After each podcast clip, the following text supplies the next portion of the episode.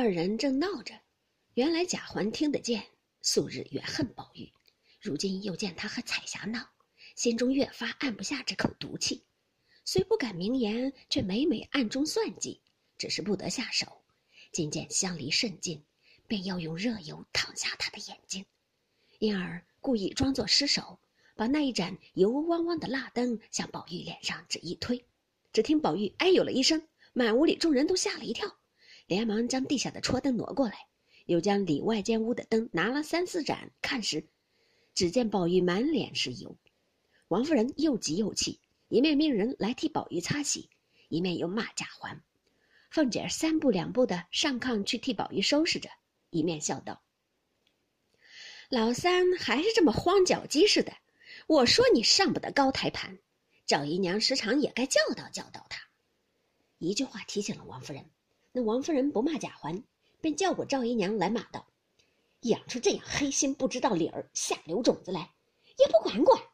几番几次我都不理论，你们得了印儿了，越发上来了。”那赵姨娘素日虽然常怀嫉妒之心，不忿凤姐、宝玉两个，也不敢露出来。如今贾环又生了气，受这场恶气，不但吞声承受，而且还要走去替宝玉收拾。只见宝玉左边脸上烫了一溜燎泡出来，幸而眼睛竟没动。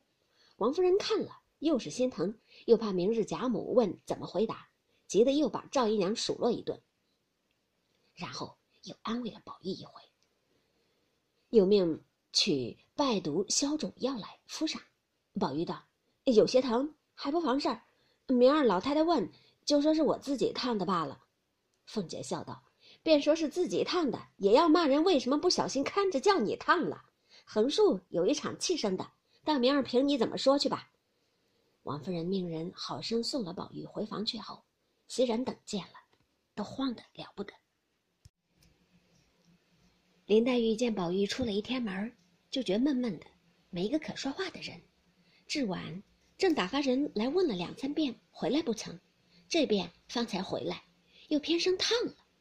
林黛玉便赶着来瞧，只见宝玉正拿镜子照呢，左边脸上满满的敷了一脸的药。林黛玉只当烫的十分厉害，忙上来问怎么烫了，要瞧瞧。宝玉见他来了，忙把脸遮着，摇手叫他出去，不肯叫他看，知道他的脾性喜洁，见不得这些东西。林黛玉自己也知道自己有这件脾性，知道宝玉的心内怕他嫌脏，阴笑道：“我瞧瞧。”烫了哪里了？有什么遮着藏着的？一面说，一面就凑上来，抢扳着脖子瞧了一瞧，问他疼的怎么样？宝玉道：“也不很疼，养一两日就好了。”林黛玉坐了一回，闷闷的回房去了，一宿无话。次日，宝玉见了贾母，虽然自己承认是自己烫的，不与别人相干，免不得那贾母又把跟从的人骂一顿。过了一日。就有宝玉记名的干娘马道婆进荣国府来请安，见了宝玉吓一大跳，问起缘由，说是烫的，便点头叹息一回，向宝玉脸上用指头画了一画，口内嘟嘟囔囔的又持诵了一回，说道：“管饱就好了，这不过是一时非灾。”又向贾母道：“祖宗老菩萨哪里知道，那经典佛法上说的厉害，大凡。”那王公倾向人家的子弟，只一生长下来，暗里便有许多促狭鬼跟着他，得空便拧他一下，或掐他一下，或吃饭时打下他的饭碗来，或走着推他一跤。所以，往往的那些大家子孙多有长不大的。贾母听如此说，便赶着问：“这有什么佛法解释没有呢？”马道婆道：“这个容易。”只是替他多做些因果善事也就罢了，在那经上还说，西方有位大光明普照菩萨，专管照耀阴暗邪祟。若有善男子、善女人虔心供奉着，可以永佑儿孙康宁安静，再无惊恐邪祟撞客之灾。贾母道：“倒不知怎么个供奉这位菩萨。”马道婆道：“也不知些什么，不过除香烛供养之外。”一天多添几斤香油，点上个大海灯，这海灯便是菩萨现身法相，昼夜不敢熄的。贾母道：“一天一夜也得多少油？明白告诉我，我也好做这件功德的。”马道婆听如此说，便笑道：“这也不拘，随施主菩萨们随心愿舍罢了。像我们庙里就有好几处的王妃诰命供奉的，南安郡王府里的太妃，她许得多，愿心大，一天是四十八斤油，一斤灯草，那海灯也只比缸略小些。